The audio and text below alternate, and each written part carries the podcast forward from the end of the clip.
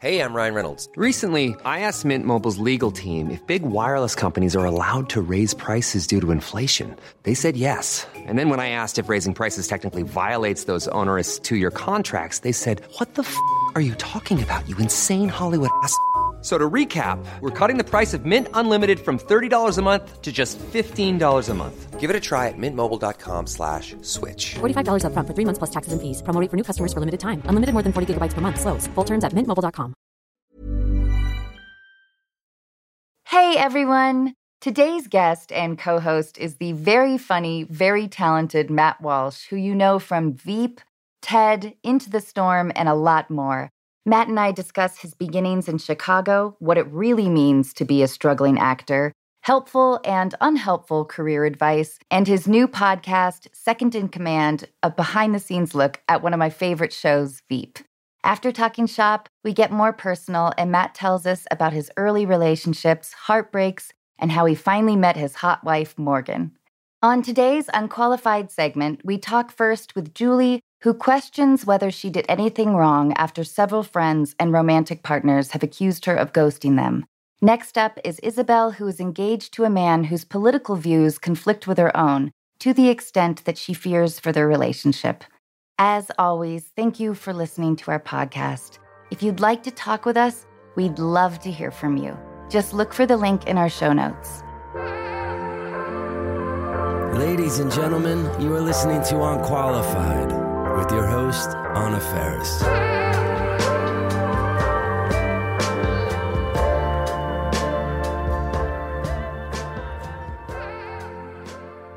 Hey, Matt. Hi, Anna. How are you? I am great. Thank you so much for doing this today. I'm excited. I want to start by telling you that Veep was one of my all time favorite shows.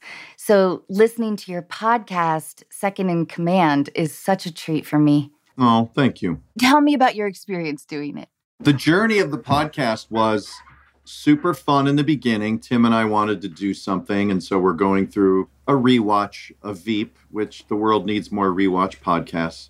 and then it is kind of like that journey. So it's super fun and novel and can go anywhere. And then almost like sitcoms, which I know you know as well, or shows, once the pattern establishes itself. So when you're in the beginning of anything creative, whether it's a podcast or a TV show, you feel like it's unlimited. Like, oh my God, there's all these discoveries.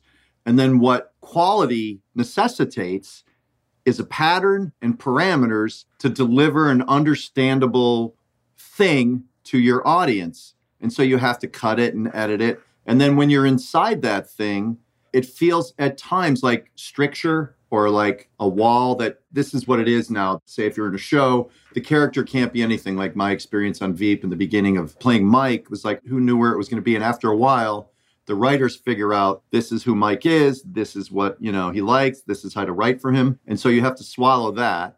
And then you still love it and you're still grateful and it's still amazing. Similarly with a podcast, there was like we have to cover the high points of the episode and we have to get through the plot of the episode. It can't just be anything we want it to be. So then once you're inside that stricture, you push through that. And then ultimately what feeds it or makes it creative, I think, are the guests. Like if it was just me and Tim every week, it wouldn't be interesting. But that new energy and that new person offers new playfulness and new discovery. And that's what keeps it fresh. And then the workload is exactly that. I think for the first two or three episodes, I came in with a ton of ideas. And for three through 10, I've had very few ideas. and I just show up. Not that the quality suffers, but the homework, it just feels like you can't catch up with life or you can't catch up with the demands of your life and this creative thing. So you just rely on others to do all that stuff. That's a very long answer, by the way. Sorry. Oh, it's great. A behind the scenes look at podcasting. Good. I must have watched the entire series at least three times. Thank you. I imagine it must be bittersweet to revisit everything. I guess I want to ask you if you miss it and does the podcast bring up memories you've forgotten? Well, one of the first things we did was have a memory expert Yes. explain how memory works. And we asked her, can we be reliable narrators? And she basically said, human beings aren't built to be reliable narrators. Like we color things, we exclude things. And then there are tricks to help you remember, which I thought was really exciting. And then I feel like so much of the show as an actor in an ensemble, there's so much you miss. So I do miss doing the show because it was so wonderful and it was so formative in many ways for my career, for like my recent career, and also the excitement of being on a show, getting that sort of appreciation is really fun as well. But what the podcast does offer me is you are kind of reliving it, which is kind of fun, which is what nostalgia does. Like what nostalgia and memories do, what this experts say, is it helps us write our own narrative. So as human beings, we necessarily need to write our own narrative because that's what defines our sense of self. So you have an idea of who you are after 40 years of life on earth. I'm 57. I have an idea who I am. And there are these moments. Now I'm a dad. Now I have two kids. Now I have three kids. I'm on Veep. So all these things, what we select to tell ourselves and what we select to write about ourselves, like in our memories, that's our narrative and that's super valuable. That's our identity. The other part of memory is it's predictive. It teaches you, like a caveman, oh, I touched that fire and it burned my hand. So then when you see fire again, aha, I won't touch that fire. So those are like the main things of memory. So going through the show for nostalgia's sake is very warming. It helps me write my narrative and understand my identity and my journey, which is super valuable to any individual, whether it's reviewing a show or a photo album or whatever, or connecting with old friends. It's super valuable to all of us.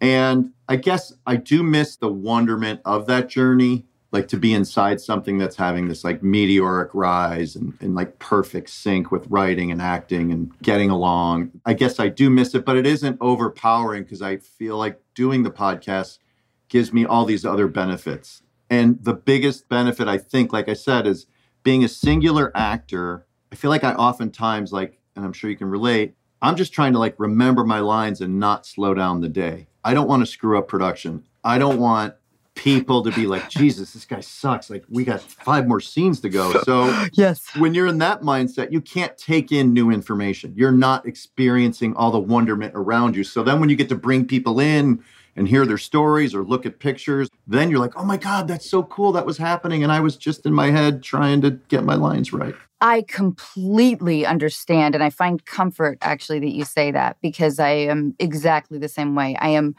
incredibly singularly minded when I'm on set and stressed and really concerned that I am going to screw something up.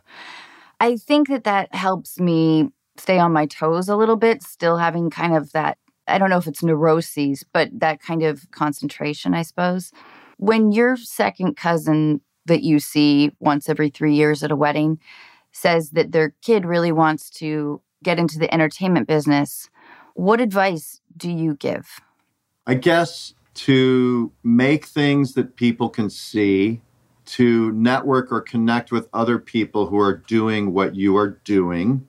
And ultimately, I think you need to lock into an agent or manager at some point if you're serious, because those are the people that can put you in front of a casting director. And then you give them your agent's number, right? no, I don't. I don't go that quickly. I don't go that quickly. It is funny. I recently had my shrink because one of her clients is someone who is considering coming out to LA and she didn't ask for like me to pass along my number. She just asked for advice. So I recently revisited this because she didn't know anything about it.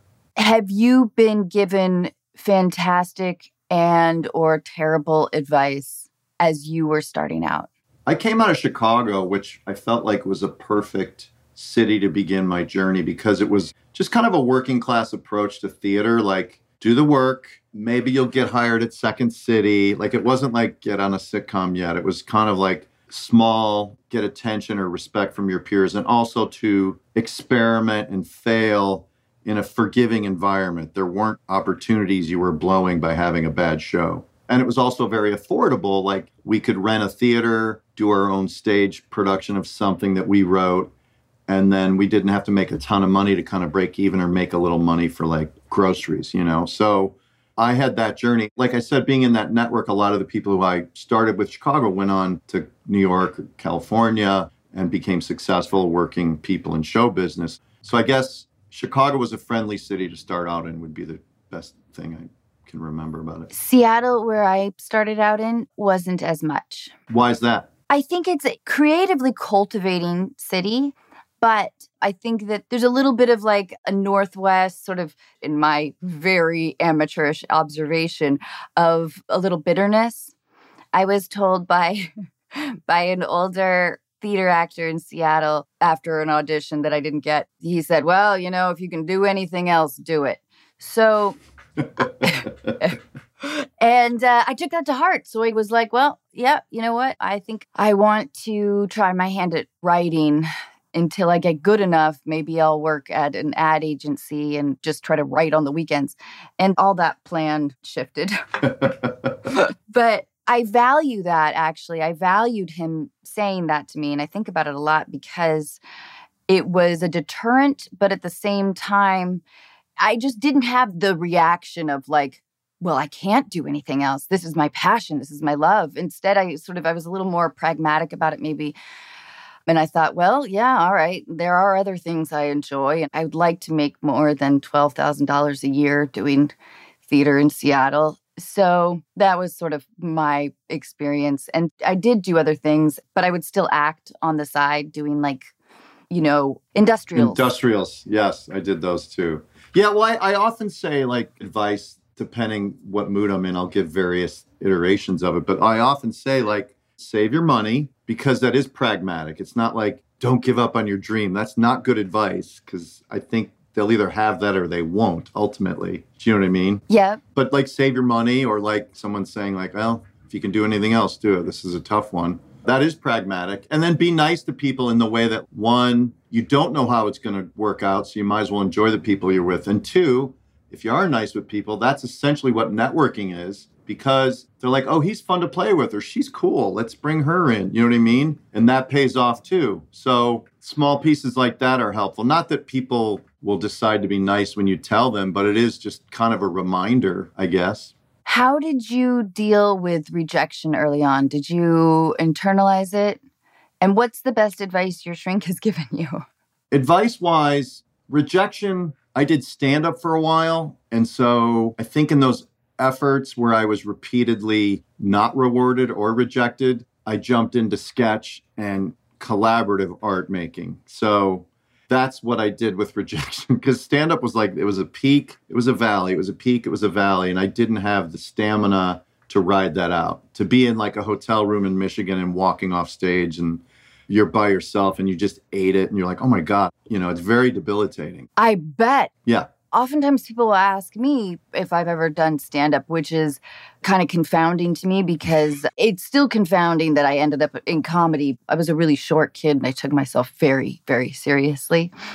And I kind of viewed acting as an escape. I was a pretty quiet kid, but it must feel awesome to have a responsive audience that is totally with you.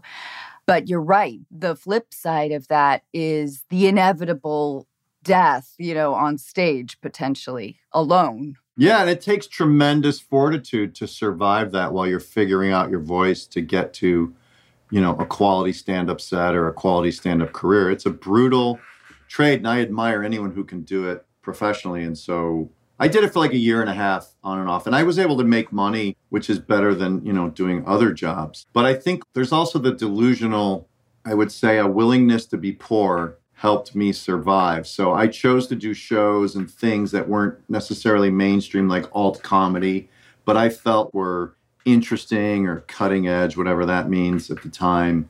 And so I invested my life in that. And a willingness to be poor is like I had roommates, you know, until I was like 30 while my friends were getting married and buying houses. So there's that too. You have to accept how much success financially or life stability you're willing to forego for a while. And then at some point, you'll have to decide, like, all right, this is not what I want anymore. But if you can hang in there and you are getting like reinforcement and you are getting better and you're also enjoying your life, you're not like subsisting on just ramen noodles every day. That's why, like, again, I go back to Chicago. Like, when I moved to New York, I found that super financially oppressive, you know, just so hard to find an apartment and to make a living. I feel like starting out in small cities is a great way to at least figure out, and there's no stakes yet. I usually tell people if they're young, I say, you know, get involved in your community theater. Yeah, that's good advice. But they never want to hear that part. You know, they want your agent's number. Matt, will you tell us about your first love? Oh my gosh. I was probably a crush in high school. Was it a relationship? Yeah. There's a girl named Debbie we dated for a year in high school. And what broke you guys up? Or what's been your worst heartbreak? Wow. My worst heartbreak. You know, in some ways, unfortunately, I probably wasn't vulnerable enough at a young age. I was probably getting out of relationships before I was the one who would get my heart broken. Yeah. So that's like my psychology, probably. But I think sometimes, like, leaving the relationship is real too. Like, people say, well, you're the one who got out. That's not hard. It's actually hard to get out of a relationship where you really thought it was going to work and you tried to make it work. And that person is saying, why are you quitting on this? And you're like, feeling guilty, like, why am I quitting on this? Even though you know it's probably been bad for too long. Mm-hmm. So that's a very vague answer. How many relationships over a year have you been in? Well, high school, I had one, Debbie. Debbie, and then uh, Patty was probably another serious one in college. And then post college, probably had like one or two in Chicago, and then one or two in New York. Which was the messiest of them all? The last one in New York. Why was that? That was the one where I was the one who got out. We were living together and we were engaged. Oh, The signs were there. We actually broke up in the middle of like a four year relationship. We had like a three month off because I was done. And then I went back, or we both went back and tried to go again. I think it's a really strong move actually to break off an engagement. I think it's really hard. With my first marriage, I felt it, but I wasn't ready to think it.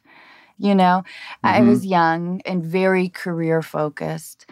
And there was so much excitement with my career that it felt like putting that element to bed would be good, you know? I think relating to your journey, like I was in relationships where I was super career focused. I'm not necessarily an extrovert, but I am very social and I have a lot of friends in my life, you know, but also probably not willing to go inward and really discover who I am or how to be vulnerable, you know, like it's not necessarily living in a superficial way, but also it's being satisfied with whatever level of intimacy I was having with that person. You know what I mean? Yeah. in those younger years, which I think is okay. We all figure out who we are. And I guess being a late bloomer, which I probably was, you know, that's probably right on time for my evolution as a person. Matt, with the relationship in New York, would you say that was a dramatic relationship? Yes, that is accurate.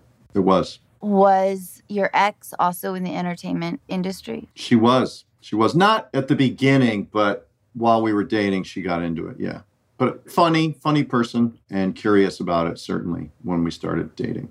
Looking back, what do you think happened? I think ultimately a combination of like I probably had picked the wrong person and she probably had picked the wrong person in retrospect. So I think like oftentimes she was frustrated with me and I was trying to like correct and be a better version of myself, but ultimately you just have to be yourself and you know let them be themselves and go your own path. How far into the wedding planning had you guys gotten? it wasn't like at the altar. There was one point where I think I came home to Chicago and my mom might have asked, so, so what's going on at the wedding? I'm like, I don't know. She's like, you guys aren't going to, my mom was just like, you guys are not going to get married, which was very blunt. And good for you, right? Well, yeah, my mom's very blunt, but it was good. And it was an honest take from an outsider. Mm-hmm. You know, it was just like, we're not wishing it doesn't happen. We're just reading the signs that like there's something going on. And then I think I came to LA for like three months for some pilot season and then came back one more time to try to make it work. And then I left shortly thereafter. And was she devastated and surprised? Or did she? Devastated, I think, is fair to say, but surprised, like I said, I feel like we had, Yeah. you know, that last year wasn't great. It was just up and down. And it was like, I think we had broken up in the middle of a four year kind of thing. And then we got back together and then I think got engaged. And then it was obvious to me that like we weren't going to get married. And then I cut out and went to LA for a while and I wasn't even calling back. Like it was just like I'm out. And then when I went back to New York, you know, we became a couple again for a brief moment and then it was over. And then I came to LA and just there was a dramatic ending to that where she came out unannounced Oh boy. one more time. Oh man. Like knocking on the door. Yeah. And can you tell us about the You love the good. Well, let me just say that I was living with my brother at the time, and it was not expected. And he did not know that we were done, done, because I didn't really tell people much of anything. And this is my brother. So he's like, What's. And so I finally had to say, like, you can't be here. That was really hard because the other side of that is someone who's trying to convince you it's worth fighting for. And so it shouldn't have been that hard, but I guess for whatever reason, I was too weak. Like I said, to break off an engagement is incredibly difficult Yeah. and takes a lot of courage. I mean, because the other route is divorce. Well, yeah, and I think, yeah, it's always, yeah. The other thing is like, as you know, you have history with someone, and you want to honor that history because there's going to be lows and highs in any relationship. So you don't want to be the guy or gal that bails because it got challenging. But it became apparent to me, and I think there was an age gap too. She was younger than me, like to a way that like she's probably matured to a point where she wouldn't do that now. right. So that was part of it too. Yeah. As you age, it's harder to do the romantic gestures. And you're just not as dramatic. Dramatic is not a great word. I guess as your brain cells die, you become sort of less prone to the. You're just deadened to emotions. Let's Yeah. say it. Matt, how did you meet your wife and when and what qualities about her were you like, this fits? we met at the UCB Theater in New York. It was like some late night terrible show. She's attractive, so I noticed her. And her name is Morgan, right? Yeah. And I came out after the show and she came back downstairs because she forgot her coat. And I always tease her that she forgot her coat. And then we were fortunate to have like seven days in New York of just like treating New York like a cruise ship. She was there on vacation. I was working, but I only really had to work like one more day on some movie. So, me being someone who lived in New York, I was able to go, we got to go here, we got to go here. I felt like kind of a very confident, experienced New York person. She forgot a coat. You were, were like, do you want to go out sometime? Yeah, I said tomorrow. Well, we think we went to a deli together, and then I walked her to a cab. And then the next day we met at the New York City Marathon, which is one of my favorite events. And then we just Wait, whoa, pers- whoa, whoa. Wait, tell me about this. Well, when I lived in New York, I lived there for eight years. I would always go with these friends of mine, and we would have drinks in the morning, and we would go to the Central Park finish line, and you're just cheering people on. I never ran it because we all would always have friends who would do it, and you're just cheering people on, and what you see is like this variety of inspirational stories, like people running for someone who died.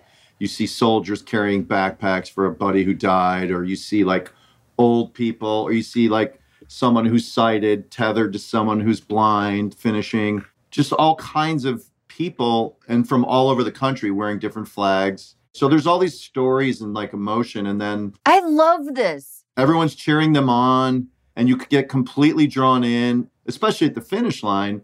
You see them like fighting and finishing this incredible feat of human endurance and it's just super inspiring Because marathons are their own different deal that I have some hangups with.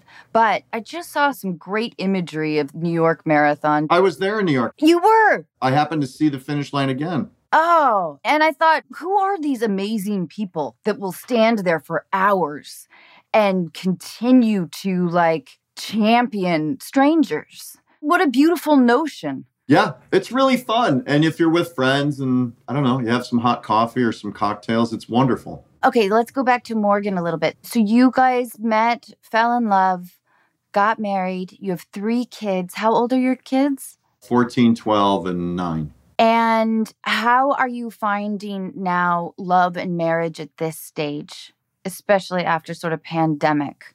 This is really good. Well, the pandemic was intense as a parent because I felt like I never spent so much time with my parents ever.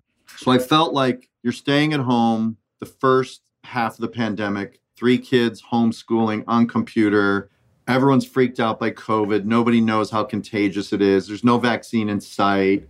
Everybody's hunkered down. For a while, there was no food on the shelves. Like, how crazy is the world gonna get? Like, it's all this anxiety. So we all like made these super strong bonds with our family. It's like Christmas vacation. Let's watch every Avengers movie 30 nights in a row. Like, it was all figuring it out as it goes. And then eventually it became slightly more normalized and they could go to school a little bit. So with the raising of kids, it was just really intense exposure. And I felt it was a blessing, you know, to have that kind of time and to be able to like have a nice home and a trampoline and a swimming pool they could jump in and a yard to run around in as opposed to like an apartment with five of us. Like I felt grateful. And so that was really intense. But I also realized as you become a teenager, it's actually not ideal for a teenager to be on top of their parents because that's when you want to start closing your door locking into your peers and of course it's hard you know to go into seventh grade and you're meeting new kids and it's all on zoom. So it was kind of like this intense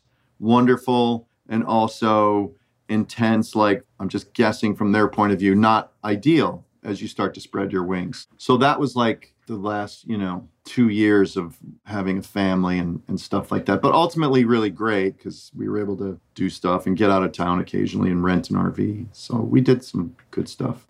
How would you compare your upbringings? Well, Morgan's a Northwest girl. She grew up in Portland and Seattle. She hopped back and forth. She's an actor, but she came right down when she was 18 to the Pasadena School of Dramatic Arts. So the minute she graduated high school, she plugged into like this dramatic program here in LA. But she's talking about like what attracted me. She's completely different. Like I'm one of seven, Irish Catholic family, very like traditional values, and she's like this hippie girl from the Northwest, from divorced parents who kind of hopped between two homes for like her teen years and kind of had to make it on her own when she was like 18 on and I still had this huge extended family. So I think the otherness was also very attractive to me. So, Matt, are you ready to give people advice? Yes. Want flexibility? Take yoga. Want flexibility with your health insurance? Check out United Healthcare Insurance Plans. Underwritten by Golden Rule Insurance Company, they offer flexible, budget friendly medical, dental, and vision coverage that may be right for you. More at uhone.com. Mother's Day is around the corner. Find the perfect gift for the mom in your life with a stunning piece of jewelry from Blue Nile. From timeless pearls to dazzling gemstones, Blue Nile has something she'll adore. Need it fast? Most items can ship overnight. Plus, enjoy guaranteed free shipping and returns. Don't miss our special Mother's Day deals. Save big on the season's most beautiful trends. For a limited time, get up to 50% off by going to Bluenile.com. That's Bluenile.com.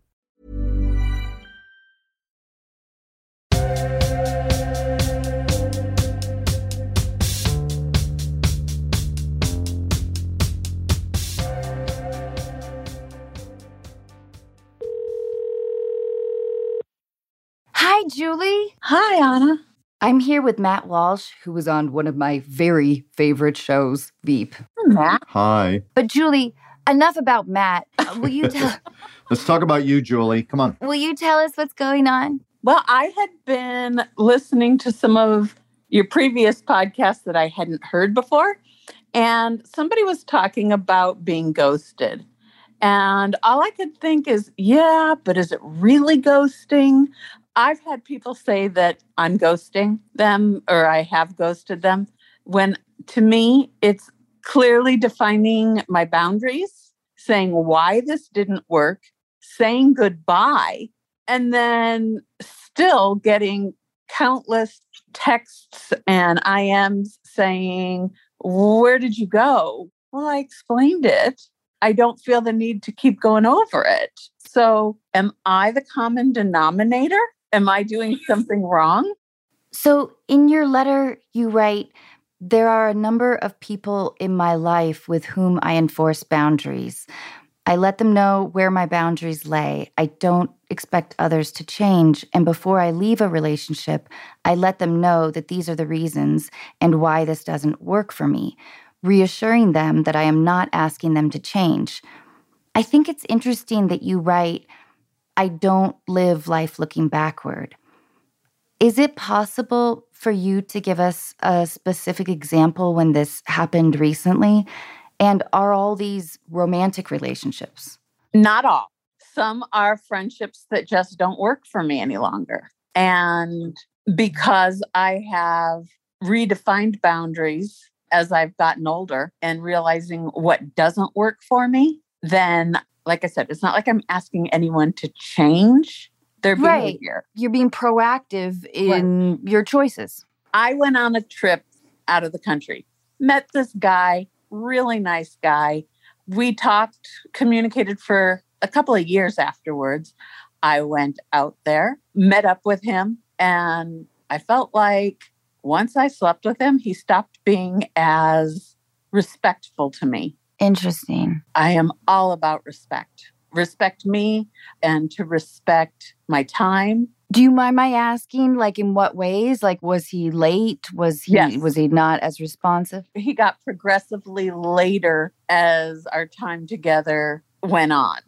And he would yell at his employees on the phone in front of me. I know he didn't think I understood much of what he said, but I understood more than I think he knew I did. Um, and, you know, that just isn't okay. You don't get to yell and call names to anyone. And if you can't follow the rules of engagement concerning respect when we're doing well, how can I expect you to follow those if we're disagreeing? And so, because of that, it didn't work for me. Did this person accuse you of ghosting? Yes, and still does. Oh, okay. So how does this person contact you? To like send you text saying, "Why are you ghosting me?" Yes, texts and IMs. Can I ask a question, Julie? Absolutely. So when it got increasingly late, the arrival of this person, on each event, were you saying like, I don't like when you're late, this is a problem, I feel like you're disrespecting me? Yes. And I would say, listen, I've only got a limited amount of time here. And if you're not going to be there, let me know so I can go explore on my own. And then when they were yelling at their employees and shouting at them or cursing at them in whatever language, were you on each occasion after those calls or later in the day going, you really shouldn't yell at people like that? It's abusive? Not in those words, but I did express that I really don't like it when people talk to other people like that. That sure doesn't work for me. Because what I'm wondering is, are you someone that might like not speak to these offenses and then at some point you've crossed the line and just go, look, this is done. I don't like these things you do. I don't want you to change, but this is not someone that I can invest and be vulnerable with. I think I did a pretty good job letting him know at the time that these were things that didn't work well for me. Okay. I believe you. I do too. And I commend you for that. But if your ex is reaching out to you and is like, why are you ghosting me or whatever, are you also the kind of person who feels the need to respond? Not at all. I'm really pretty particular on my reading material, and I don't feel the need to read it sometimes. I don't respond. I've explained why. Please stop asking me. I've explained it. It doesn't work for me. And there's nothing that you can say that is going to have me compromise on my non negotiables because he's very charming and I do not want to be sucked in. He's adjusted to people succumbing to him. Yes. Yes. Okay. Well, I think it's great that you understand what you want. I feel like most people go through their lives not quite knowing that. Well, it took me 55 years. yeah, my I have one more question. When did you see this pattern of people saying you're ghosting them begin? Like in the last five years, in the Yeah. last 10 years? Five. In the last five years. And it's in sync with you making a life decision, seemingly, correct? That I will no longer tolerate this in my life. Yes, absolutely. And with your ex sort of aside, in other circumstances with friends or families or with maybe other dating scenarios, how have you found out? Because to me, Julie, I think you're doing everything, in my opinion, right. And I think you're also kind of speaking to a larger cultural idea of ghosting. Yeah. As though if you leave a relationship, you're guilty. there's like a weak implication there, Yeah. don't you think? Yeah, I agree.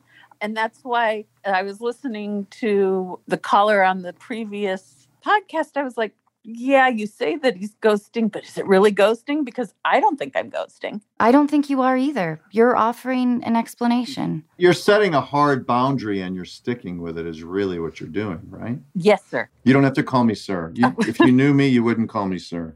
Sir, I like I call my son sir. sir, get over here, sir. Yeah.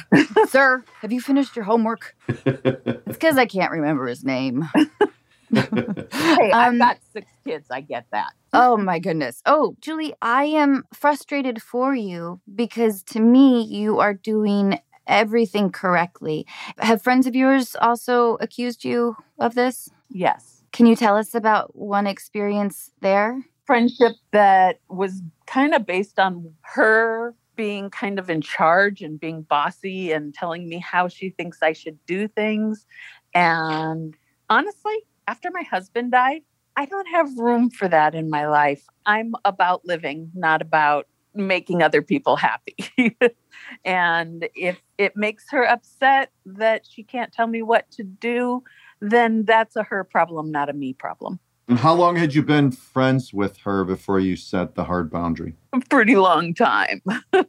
like since we were teenagers and we're in our 50s. Oh, okay. So this is like a passive aggressive accusation on her end because you guys have so much history together. But it sounds like, you know, she clearly needed more from you than you did from her, you know? And was used to having that dynamic. Yeah. She enjoyed the position of being kind of bossy to you. Mm-hmm. And now she gets to enjoy the self righteous position of accusing you of ghosting. Well, I have a question. Sure. In a situation like this, if you have, say, a 30 year relationship, I'm just guessing, with someone, do you not have a right to say, I expect you to change because I've changed? So you said in your letter, I don't expect people to change. I'm just telling you I'm out and I wish you well, and this may be the last time we speak.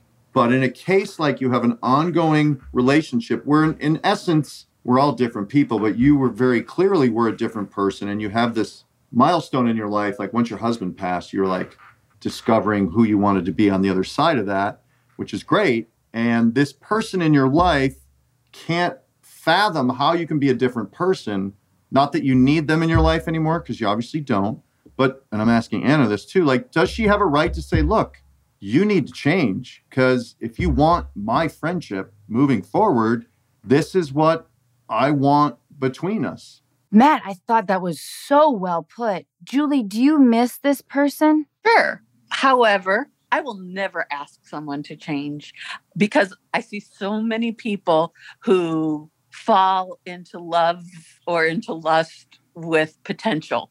And fucking potential will get you in the every time. I mean, it's Julie, will you elaborate a little bit? yeah, that I know so many people who hold on to a relationship because the other one has so much potential.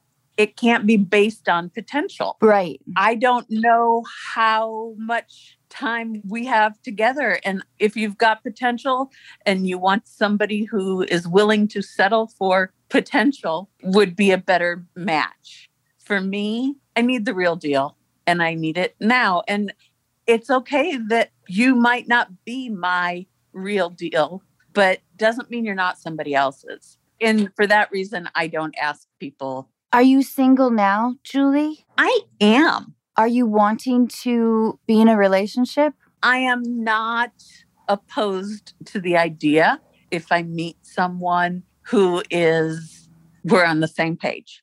But I'm fantastic and I love my time myself and I don't need to be with other people, with a man. However, it would be nice if it was something that worked for both of us. I'm not everybody's cup of tea and I don't have to be. So, do you suffer from any like guilt with these ghosting accusations? Or is it more like, am I doing something wrong? Which relationships maybe nag at you a little bit? Is it the long friendship you had? Yes. That would be the one. That kind of nags at you. Okay. I think Matt is on to something. How did you leave it with her when you basically let her know that you don't want to be her friend or however that went down? Basically, that I love you. However, I cannot continue to be in this relationship because it's not good for me and it's not healthy for me. And right now, I need to take care of me. Did you send this to her in like an email or a text or No, this was a conversation. how did she absorb it? I'm not exactly sure she did, Okay. but it was a conscious decision. This is not my just not having time to see you.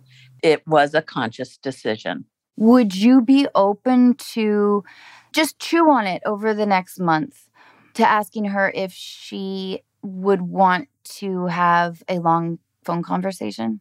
Yeah, I definitely could consider that. You know, because this relationship is the one that is sort of nagging at you a bit. I wonder if it's not worth it. And I wonder if, like, sort of with Matt's train of thought, like, the idea of because you do miss this person and because this is the one that sort of emotionally tugs at you, I wonder if she's prepared for a long conversation and she's had all this time to digest.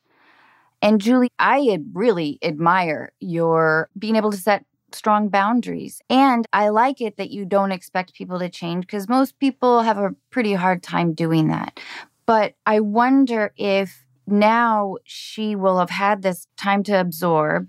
And I wonder if you can tell her gently, you know, I miss you. I'm hesitant because I found our friendship was hard on me for these reasons, but I miss you and I'm wondering if we can sort of attempt to restructure it. I found myself feeling bad about myself when I would talk with you, and that's why I needed distance. I don't know. Am I on to something here, guys? I think so. For me, boundaries are about how far of an emotional distance I have to stay from someone in order to love them and accept them unconditionally. And sometimes the distance is a lot greater with some people than with others. And in order to truly love someone and accept them unconditionally, sometimes I can't have anything to do with them. Okay. So I wonder if you sort of frame it so she can digest it. If the goal is for you guys to have a friendship that might not be quite as intense as it was, but somebody you can count on or somebody that you can call or just somebody who you have a long history with still being in your life. If that's the goal, I would explain the history to it as well. Okay. You know, the five year idea. Like, I would include the emotional shift that you had, that the death of your husband made you reevaluate a lot of different things. So let me chip in a little something too, which might be completely unhelpful, but We're unqualified. yeah, I'm prefacing it with that. So what I hear from you, which is true, like to unconditionally love someone, you kind of need space from that person, is what you want. You want that space. And that's ultimately control. That boundary gives you control, and you still have love for that person. And obviously, that's what Anna's saying is like maybe in a month, like a call is a good stepping stone because it's not too much. You can go into that with no expectation, but it is a valuable relationship that you would potentially like to pull forward with you in your life. In in some version whatever comes out on the other side of that call nobody knows. Like i'm not good at that. But i also think i'll give you an example of i have a friend who saw a play in chicago and after the play his friend was like what do you think? And my friend proceeded to give him a severe critique of what was wrong with the play and didn't think it was good and thought it was terrible at points and his wife later told him when they were outside the theaters, like, what are you doing? Like, you don't say that. Yeah. You know, he said, I was trying to be helpful. I was trying to give them constructive criticism, but he went in really hard.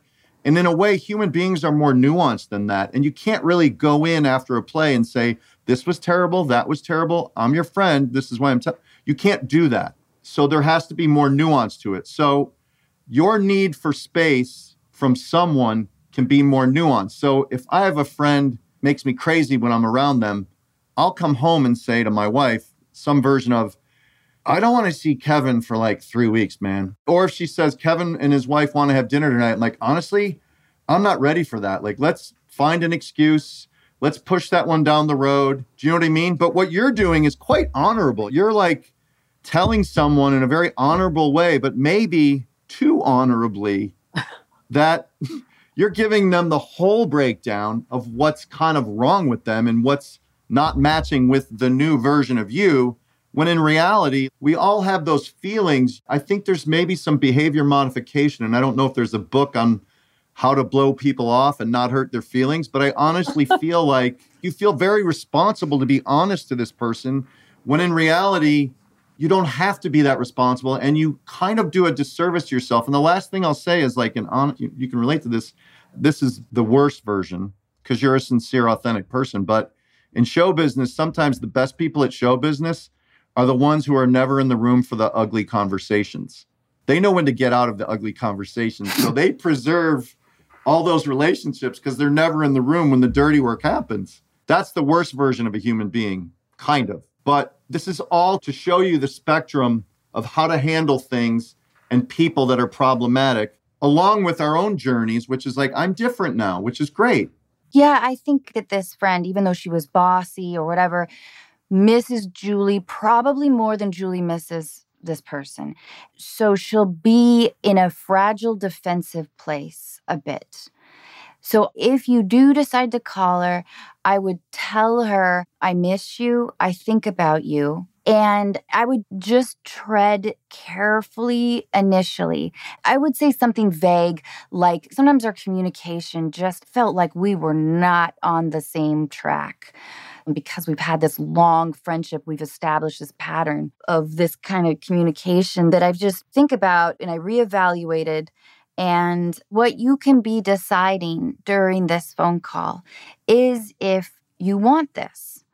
But if you tread really gently and she gets defensive and maybe she still has some of those qualities that wanted you to kind of end the friendship in the first place, if she's not hearing you still, then you can trail off the conversation gently and hang up and then decide okay, is this person in a place where we can have a friendship that makes us both feel good? Does that make sense? It does.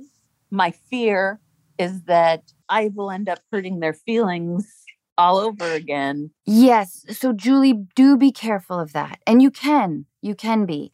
But I think that that decision making shouldn't be too impulsive, I think, with this initial conversation because of the accusation of the ghosting, which feels like it is pretty different in both of the scenarios. Yes. I would just add, I love the tread lightly of it all. That is exactly right. Just go slow and then a little like practical behavior modification.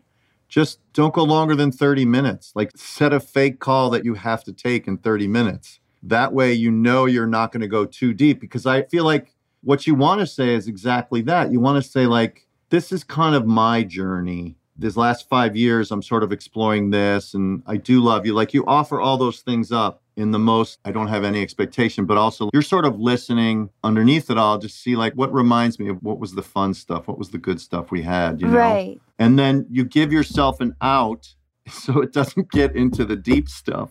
And that's what I mean. Like, okay, have the timer for the cake in the oven that's going to burn at 30 minutes, or the son or daughter that's going to call you at 30 minutes and say, I'm so sorry, but we'll continue this at another time. And I love you and I have to go. You know what I mean? Mm-hmm. But your original question is Am I ghosting them? Are these accusations accurate? And from what I hear, they aren't. They're for different reasons. But I think you have been clear to people and you haven't been flaky. But if this relationship and any other relationships in your life that are kind of nagging at you a little bit, like in my determination to set and uphold and enforce these boundaries, is there room for leeway? And there is. There's some wiggle room there. And you can revise. And maybe there's an opportunity if she hears you to explain those things without getting into anything too personal. I wouldn't use any specific examples. even if she tries to press you on it, like, what are you talking about? What do you mean? What do you mean I'm bossy? I don't know what you mean. You know what I mean?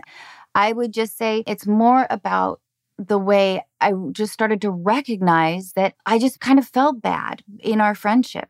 Yeah, you're exploring yourself. It's kind of Yeah. like couching it in your own self discovery.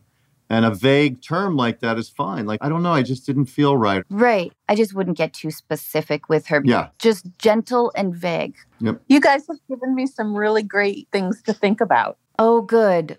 Thank you so much for writing in and talking with us. Good luck. Thank you so much, both of you. Bye, Julie.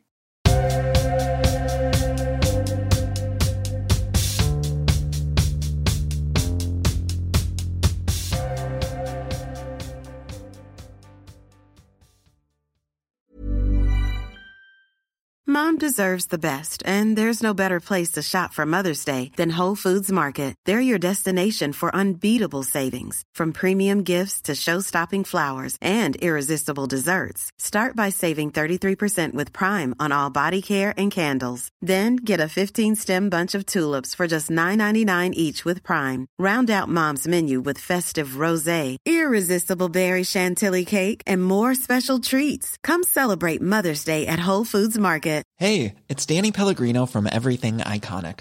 Ready to upgrade your style game without blowing your budget? Check out Quince. They've got all the good stuff shirts and polos, activewear, and fine leather goods, all at 50 to 80% less than other high end brands. And the best part? They're all about safe, ethical, and responsible manufacturing. Get that luxury vibe without the luxury price tag. Hit up quince.com slash upgrade for free shipping and 365 day returns on your next order. That's quince.com slash upgrade. You're really good at this, Matt. I loved the analogy of the play. I know that you have to go soon, so let's call Isabel. Hi, Isabel. Oh, Hi, Isabel. Matt has to leave us in a few minutes. Yeah, but I wanted to just get into some of this. So, Yeah. Isabel, will you tell us what's going on? Okay, I met my fiance, newly engaged, so it sounds weird still to me. Um, I met him three years ago, 2018, and then we worked together actually, and he was my boss. I'm kidding. I say that because it sounds Hot. very scandalous. It, just It so sounds happens, so happens that the same day that we got official, he got promoted. So like that kind of sucked. So we had to hide it at work. Oh. But anyways, he was my first boyfriend, first love, like first everything. Because I myself, I knew I didn't want to mess around or like get into something that wasn't serious. So I was 19 when we first got together. So I'm late bloomer, but everything's fine till last year hit. And we all know how that went. um, and during the protests and the riots and stuff that happened last year, I was just upset. I was constantly on social media, like wanting to help out, wanting to be informed and doing as much as I can. And it was just making me upset and like mentally unhealthy sometimes. And I would like kind of take it out on him because he wasn't as upset as me. And I was like, don't you see what's going on? And he was just like, well, it's not affecting us. Like he didn't cheat on me or lie on anything. So I was like, yeah, I get it. But it was still just frustrating to me. I can understand that. Yeah. So I kind of just put it past me and I understood where he was coming from, that it wasn't directly involving us. So I got over it. And then the elections happened. And long story short, that's when I realized, oh, yeah, we're like totally different. But we just kind of bickered and fought about that all the time. And again, nothing really I could do about it. It wasn't involving us. So tried to let it go.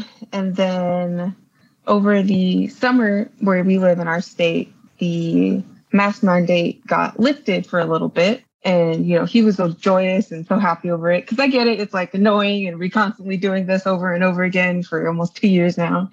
So then it got reinstated again that we had to wear them indoors. And he just was not having it. And he was just one of those people that was like, I don't want to.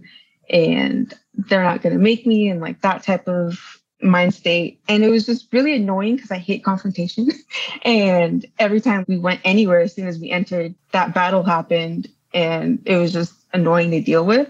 And it got to the point where like I didn't even want to go out of the house anymore. Like I didn't want to go anywhere with him Because, like, truthfully, I kind of felt embarrassed being around him. And I hate saying that because I love him. Like, he's my fiance and everything. But it was just, it got that bad that I was like, I'm staying home. Like, I don't want to deal with it. And we eventually had another fight about that to where he finally, like, just, it is what it is. He'll put one on so we could actually go do stuff and not have these constant arguments. It's interesting you guys almost flipped. yeah. Like you were frustrated with him for not feeling the passion and the anger and like, you know, and now he is like kind of doing the same thing. Yes, essentially. It's frustrating to navigate for sure. So then we decided it was best for both of us to like stay off social media so we wouldn't get the constant negativity. And I've been off it now for about three months and actually kind of like it. Good for you. Yeah. It's yeah. definitely different. Yeah. I do feel like I'm missing out, but I usually have my sisters or other friends like telling me the memes and stuff that's going on. So I'm still informed for sure, but not like constantly going down the wormhole of being negativity and all that. I then have this coworker who pretty much has the same ideas as my fiance, but to the extreme. And I don't have an office. We're kind of like in a weird makeshift cubicle. And he's the type of guy that doesn't like to talk about politics, but somehow can't not stop talking about politics. And so he's constantly every single day just talking about this and that. And in my mind, I put those two thoughts together. Like I connected my coworker with my fiance. And so every time I came home, I was upset at him and he didn't even do anything, which I know is so unhealthy. And I'm like really working on it to like separate the two. But that's just where my mind went because I was like, oh, I know you two think the same. Like I know that's how your thoughts are. I'm trying to separate the two, but it's very hard because again, he's pretty much a loudmouth and just will never stop talking. Isabel, is your fiance your boss and his boss? Your oh no, no, no. Boss? We now have okay. different jobs. He's a mechanic at an airplane shop, so he's in his career and I'm in mine, kind of. Are you close with your boss, your current boss? Yes. He's the reason I'm staying at my current job. Matt, before you need to leave, will you explore Isabel's dilemma? what do you and your fiance do for fun? Usually watch movies because that's how we got together in the first place. Can you agree on movies quickly? A little bit. I'd say about 10 minutes average. so a little quicker. Okay. And do you do stuff outside of the house a lot, or is it mostly at home you're watching movies? A little bit of both. When we do have the funds, we will go out to the movie theater or even the drive in because we have one of those here. Or we sometimes cool. go bowling or go hang out with friends. And how do you blend your friends into your life? Like, do his friends come over for a barbecue or whatever? Do you bring your friends over for pizza or something? How does the blending of the friends work? Unfortunately, all my friends moved away for college. So I don't have any in the city at the moment, but it's mostly his friends that we see, which they've become mine as well. And those friends of his that you like, do any of them match your sort of concerns or politics, let's say? No, not really. Oh boy. we try not to discuss it as much, but like I pay attention a lot to what people say and how they react to things, so I know it's not the same as me. Who sets up sort of the rules of like when you say we try not to talk about it? Who kind of initiates that sort of idea? We usually just don't because how we were, like we both agreed between us not to talk about it. So when we're with friends and they tried to get into the subject, we just change it because we know it's not going to be great for either of us. So we do have that agreement to like not really talk about it. So what's his temperature now? Like if you were to say that last summer your tension level was at like an 8 out of 10, what would you say his is now? in terms of the mask thing because I'm hoping that there's a trend of de escalation just in general. Yeah, I'd say he's probably like out of five. Is he around a lot of like like-minded people as himself? No, he's not because he works for a family-owned business, so it's just the boss, son's boss, and him. And actually, last night, because we kind of like dove into it a little bit, and we came to the conclusion that like both of us in our lives don't have anybody else that agree with us fully. So we always hear the opposite side and we never have anybody to talk to to rant about that understands our point of view. And so that's why I think like every time it comes up, we both have so much bottled up energy from everything else we hear that it just explodes when we try and talk about it. We were talking with a previous caller, and Matt was talking about how people are nuanced. And we're also a little more malleable, even though we don't always recognize it. Yeah. Every couple has different interests. Like to me, like there has to be room for space. Like you have to get yourself a network of people where you can like blow off steam and share whatever you think about the world with people who are like, hell yeah. And he needs a place where he needs to go and blow off steam and share his view of the world and go, hell yeah. And then you also, the reality of the world is true. Like politics at the end of the day don't matter in so many ways. Like my parents are different than me, but nobody in the world would be there for me sooner if the shit went down than my family. You know what I mean? Like, so the core things that are important don't change, but I don't have any solutions other than those two things. Like, and then the way to find common ground in the sphere of issues or politics or whatever, like the gay rights movement, it just happened naturally because the reality was like everybody knew somebody gay. And at the end of the day, it's like, yeah, who cares? Do you know what I mean? It's it was one of those issues that just like it got legislated eventually, you know, during the Obama era and all that. But the reality was the real change with people came from like the grandma who made cookies with her gay grandson and loved the shit out of him. And then at some point he's like, I'm gay. And she's like, What's wrong with you? But then at the end of it, she's like, Are you coming over to make cookies tomorrow? Like, that's how change happens. So I don't have any answers other than there are things that you two overlap on. And you're right to get off social media because it drums us up and it points out, like, these guys are a-holes. These guys are a-holes. This is the only way. And I just hope you can find ways to blow off steam and also find those core values where you're like, at the end of the day, you're right. That's an issue, but like, we're good. I don't know. That's all I got to say. And that's not really articulate, but I will check in to find out where you landed on this. Thank you. Hey, Matt, thank you so very much. Yeah. So appreciate you. Bye, Matt. Bye. Bye, you guys. Isabel, does your fiance listen to podcasts and things at work? What does he do? Because I wonder what he's kind of bringing home. If he's listening to a lot of kind of stuff that gets him a little agitated during the day as a mechanic. Do you happen to know? I don't think so. He does tell me that he just listens to music a lot because he's more on social media now than I am. So I think it's still that maybe. He has more like empty space. It's not much him that really hears a lot because he tells me about his day all the time. So I don't know where he's hearing it from.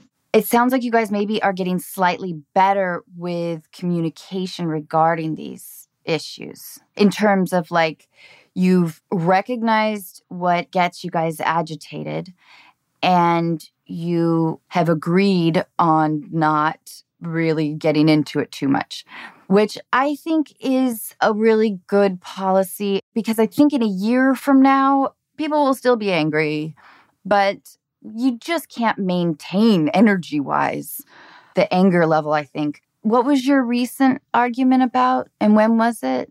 I can't remember the last real argument we had over this. Oh, that's good. So in your letter, you made it a little bit more of like a broader issue. You say that you love him, but you're questioning a little bit like, is this a problem that is surmountable?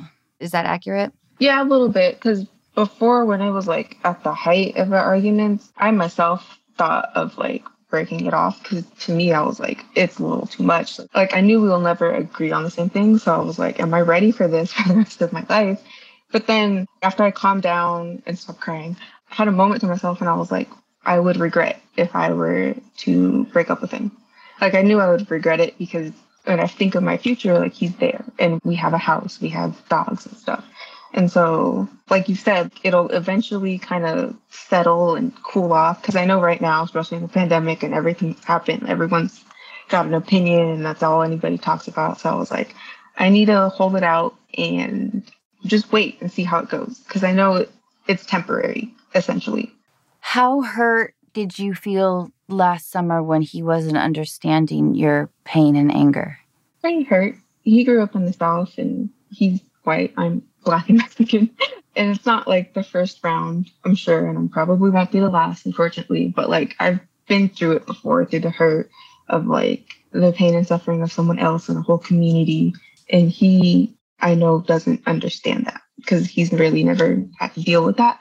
So I was trying my best to like convey my feelings over to him. He understood, but really didn't like feel it like I do. Yeah. So that's what was hard to like convey and deal with. The idea of him saying, like, this isn't directly affecting us. So why are you so. Mm-hmm. That made me upset as well because I was like, it is affecting me. Yeah. Yeah. And also, when somebody, especially your partner, doesn't understand your passion around a subject or your life experience, of course you would have this feeling of like, well, you don't fucking know me. And how am I going to spend the rest of my life with somebody who doesn't even try to understand my perspective? And it is hard to not feel heard, to not feel validated in those moments. But it sounds like you guys have kind of gotten to a place. I'm not quite sure where he is in his mask anger. Yeah, because he does get annoyed by it, which I understand. But again, it is what it is. Like, it's temporary. I wonder if you could say to him, Baby, would you do me a big favor and not say, like, fuck these masks? Like, I just don't know if I can handle any more mask anger because I always want to try to solve a problem for you. And this one I can't solve. I will try that. you kind of have to put yourself on restriction a little bit, I think, with how much you let yourself absorb anger and frustration. And I think you have really already done most of the work by going off of social media for three months. There's such like base blanket statements without any context. You know, there's just so much of that. And then I think when the timing is right, maybe you could say to him, you know, last summer we were fighting a lot because of the intensity of the situation. Sometimes I think about it and it stings me a little bit because it made me think that we were really different. And I really don't want to feel that way because I don't think we are. And I just wanted to talk to you just a little bit about this because I'm not upset. I'm not angry or anything. It's just something that's kind of been on my mind. And I want reassurance that we're not. And I also want to feel like next time I feel like my life experience has been so different from yours in some ways. Sometimes I just kind of need you to hear me. Do you think you would hear that? Do you guys communicate like that? Oh, yeah. Yes. That's one of the things I like about him is that he's very open communication. It sounds like it. Yeah, that's one of the reasons why I fell for him because he was open with communication, just straight up. We'll talk about it if we need to. If you're having troubles, talk to me. Be my support, basically. And it goes both ways. I would just continue to reiterate those. And I do know those moments, though, of like such extreme, I don't know, distance that you automatically go to like, well, this is never going to work ever. and I also find that engagements really intensify those feelings. Yeah.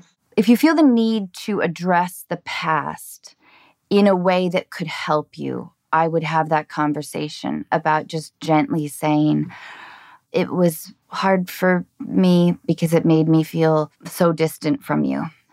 As far as your coworker, I love it that you recognize that you're sort of taking home some of his shit and transferring it. It happened for a good month. And then I realized I was like, this isn't good because I was taking it out on him and he did nothing wrong. And that's when I knew I was like, okay, this isn't fair. I need to stop. But it's very hard. yeah. I mean, you recognize the problem though. You were bringing it home. You've worked on that. I don't know if you can do anything about your boss though.